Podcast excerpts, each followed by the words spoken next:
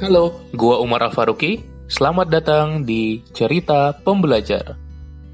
Sebuah podcast di mana gua akan sharing mengenai pengalaman, gagasan, dan pembelajaran.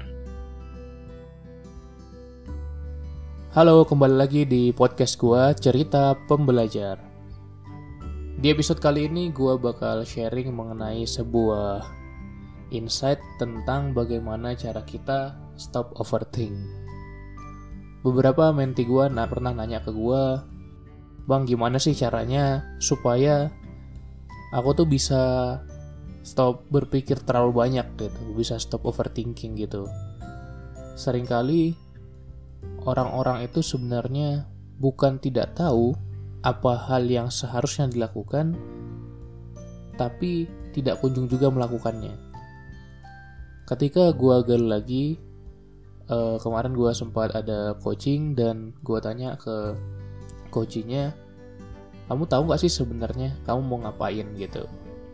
Sebenarnya tahu, dia ada hal-hal yang ingin dia lakukan, ada hal-hal yang membuat orang tersebut ingin melakukan sesuatu hal yang dia senangi gitu, sesuatu hal yang produktif, sesuatu hal yang bisa menghasilkan karya.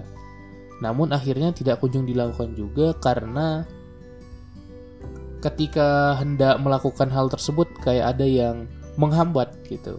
Kayak overthinking, kalau nanti kayak gini gimana ya, kalau seperti itu gimana ya.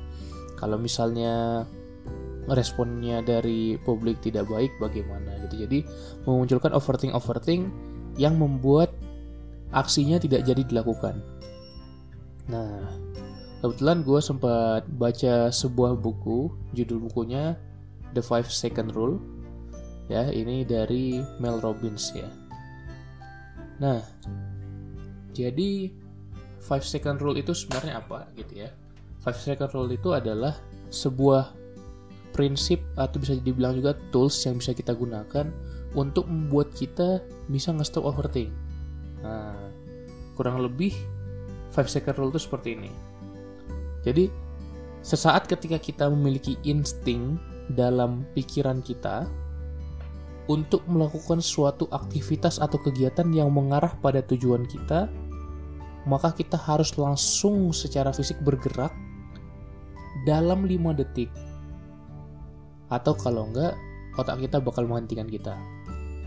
Gue ulangi, kita harus segera berbuat, segera bergerak dalam 5 detik atau otak kita akan menghentikan kita.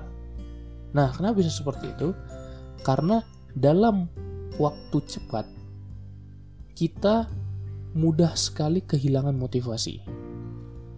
Jadi kita semua tahu, kalau misalnya kita ingin melakukan sesuatu, kita perlu memiliki motivasi dan juga willpower.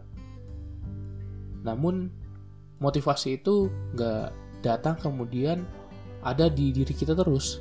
Seringkali motivasi kita naik turun. Dan ternyata naik turunnya itu secepat itu. Teman-teman pasti pernah merasakan ketika, wah, pengen banget nih ngerjain proyek ini, atau pengen seru nih kayaknya bikin ini gitu. Di situ motivasi sangat kuat, tapi 1 jam kemudian ya udah gitu. Hanya sekilas pikiran saja yang terlintas. Gitu. Jadi untuk menjaga si motivasi yang muncul itu, kita perlu yang namanya si 5 second rule tadi. Bagaimana cara menggunakannya? Jadi kita hanya perlu menghitung mundur dari 5, 4, 3, 2, 1 gitu kan. Jadi seperti peluncuran roket. Nah, Mel Robbins menemukan ini awalnya bukan dari research, walaupun akhirnya dia menelitinya juga. Tapi awalnya adalah ketika dia kehidupannya sedang kurang baik gitu kan, sedang tidak punya pekerjaan, dan ketika dia bangun di pagi hari ya pasti males-malesan, kemudian mencet snooze button gitu. Mungkin kita juga sering melakukan hal tersebut kan. Daripada kita langsung memulai hari kita nekan snooze button di alarm kita dan tidur lagi dan seperti itu. Jadi pada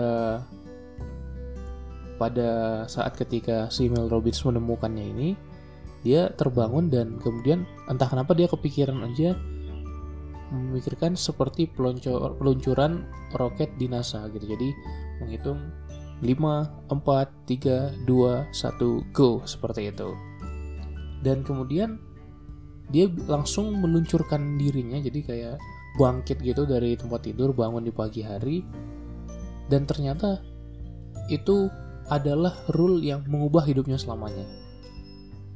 Gitu, jadi countdown 5, 4, 3, 2, 1, go. Itu akan membuat kita menjaga motivasi yang awalnya kita miliki.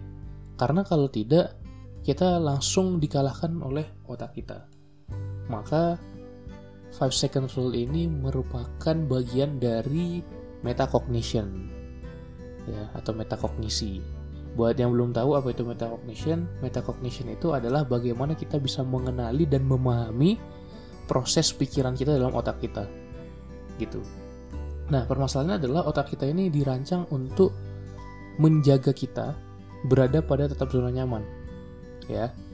Banyak yang sering sudah membahas tentang comfort zone dan bagaimana kita bisa keluar dari zona nyaman untuk mengembangkan diri kita, untuk improve, upgrade ourselves sehingga kita bisa mencapai tujuan kita. Nah, otak kita ini ingin menjaga kita sebenarnya. Jadi, ingin menjaga kita di zona nyaman, tapi justru itulah yang membuat kita tidak berkembang. Sehingga otak kita didesain untuk menghentikan kita jika kita ingin melakukan hal-hal yang di luar dari kebiasaan, di luar dari habit kita.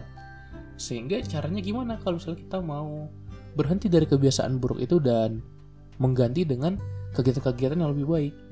Jadi ketika kita punya pikiran untuk melakukan sesuatu, langsung hitung 5, 4, 3, 2, 1, go gitu. Jadi dengan cara itu kita bisa stop overthinking dan bisa langsung melakukan hal yang kita inginkan. Penelitian ini sebenarnya sudah diteliti juga secara sains, ya. Sainsnya behavioral science yang mencakup psikologi dan neuroscience gitu. Jadi di penelitian ini yang penting di sini adalah, perlu dipahami adalah setiap orang itu memiliki locus of control, ya. Locus of control itu adalah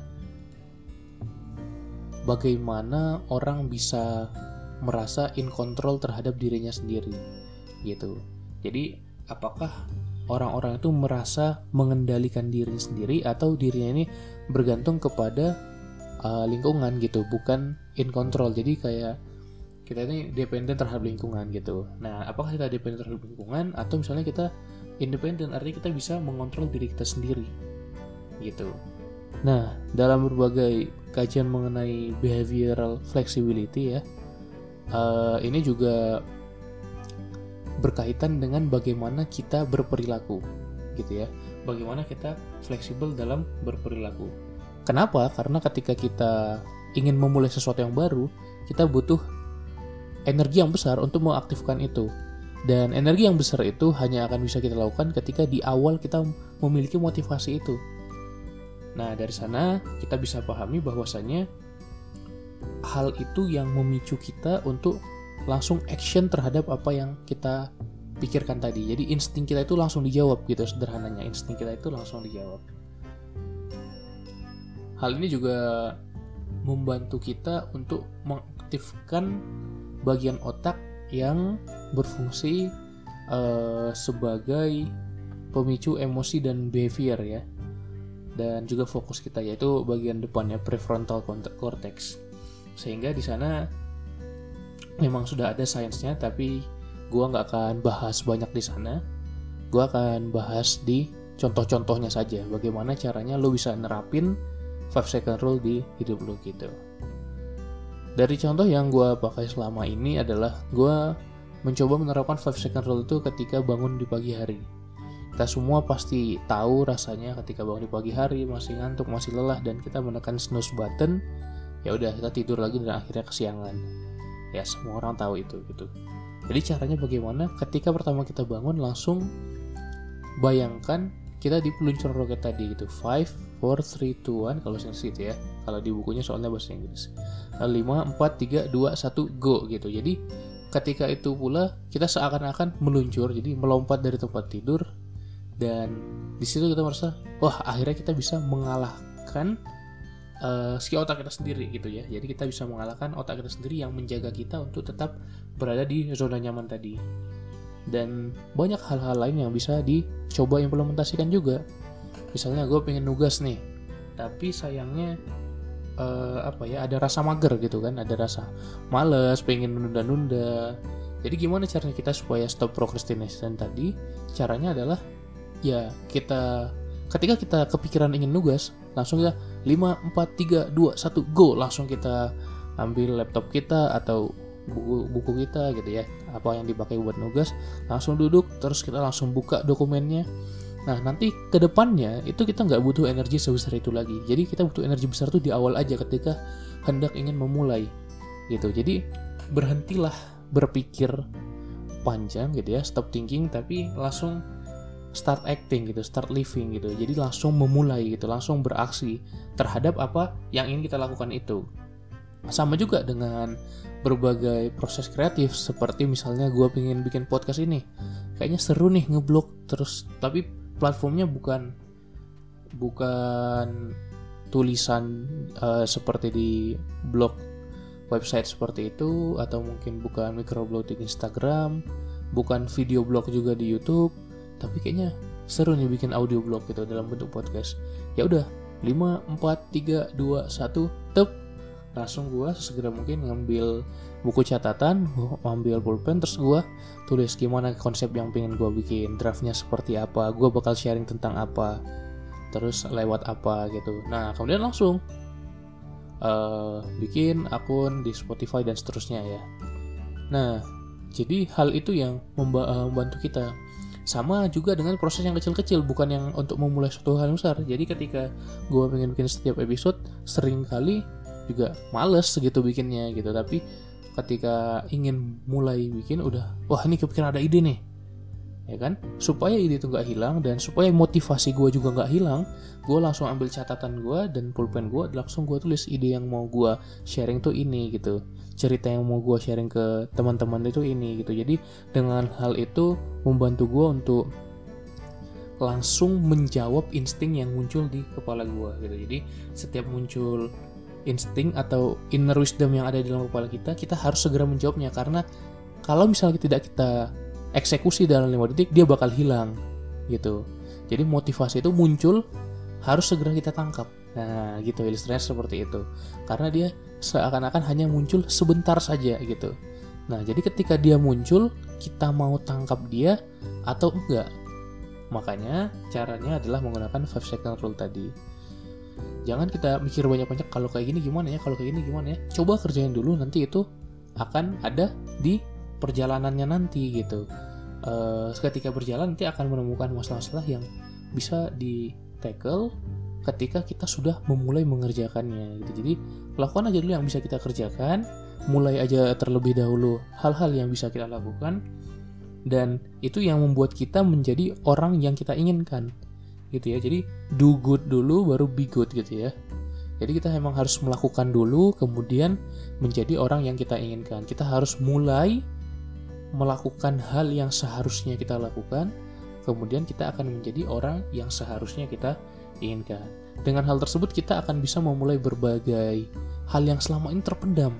Ayo, coba lu pikirin apa sih selama belakangan ini, mungkin setahun 2 tahun ini, hal-hal yang pengen lo lakukan tapi kayaknya nggak jadi-jadi deh. Apakah lo mungkin pengen mulai nulis blog, atau lo pengen mulai bikin video di YouTube, atau lo pengen mulai bikin project-project tentang apa, misalnya pengen bikin sesuatu, atau pengen bikin gerakan, pengen terjun ke masyarakat, pengen apapun itu, pengen bisa misalnya lo yang kuliah nih, ada nih ikut lomba-lomba misalnya PKM, kayaknya dari dulu ingin banget ikut lomba PKM tapi batal-batal terus gitu, alasannya karena malas mungkin, atau karena merasa nggak siap, merasa timnya nggak ada, merasa nggak punya ide. Padahal banyak sekali infrastruktur yang sudah ada gitu kalau misalnya secara kesiapan gitu, tapi tergantung dari dirinya kita sendiri, kita mau atau nggak sih untuk melakukan itu gitu. Jadi rule 5 second rule ini pasti akan works gitu ya, pasti akan berjalan karena dia sudah ada science yang melatar belakangnya juga, udah ada penelitiannya. Tinggal tergantung kita nih, kita pingin mengubah diri kita sendiri nggak sih? kita pingin melakukan hal itu nggak sih? Kita bener-bener pingin nggak sih mau melakukan project itu? Kita bener-bener ingin nggak sih membuat gerakan-gerakan itu? Kita bener-bener ingin nggak sih meluncurkan karya-karya kita? Gitu. Hal ini bisa digunakan di semua bidang. Apakah tadi project-project personal kita, atau kemudian tugas-tugas kita di sekolah atau kuliah gitu, mulai melakukan A, B, C, dan seterusnya gitu. Jadi bagaimana kita bisa mengimplementasikan ini, kita berlatih aja untuk memulai gitu. Jadi mulai sekarang gue pengen ketika lu mendapatkan insting atau motivasi atau ide atau gagasan, ketika misalnya gini, lu lagi ada ngerjain sesuatu tapi lu kepikiran suatu hal gitu, langsung coba 5, 4, 3, 2, 1, langsung coba tulis dulu gitu. 5, 4, 3, 2, 1, langsung mulai mengerjakannya gitu. Gak apa-apa, masih draft-draft awal, masih mulai hal-hal yang kecil, dan itu pasti akan bermanfaat nanti gitu untuk kedepannya ketika lu sudah mulai merapikan sana-sini gitu. Tapi memang lu harus memulai terlebih dahulu gitu. Jadi jangan menunda-nunda lama ketika sudah muncul insting di kepala kita, sudah mulai muncul motivasinya, langsung kerjakan sekarang juga. Karena ketika ada insting untuk melakukan sesuatu, 5 detik kita nggak bergerak untuk melakukannya, otak kita yang bakal menghentikan kita. Dan akhirnya mungkin kita akan menyesal di kemudian hari, kenapa nggak gue bikin ini, kenapa nggak jadi gue lakukan project ini gitu teman-teman.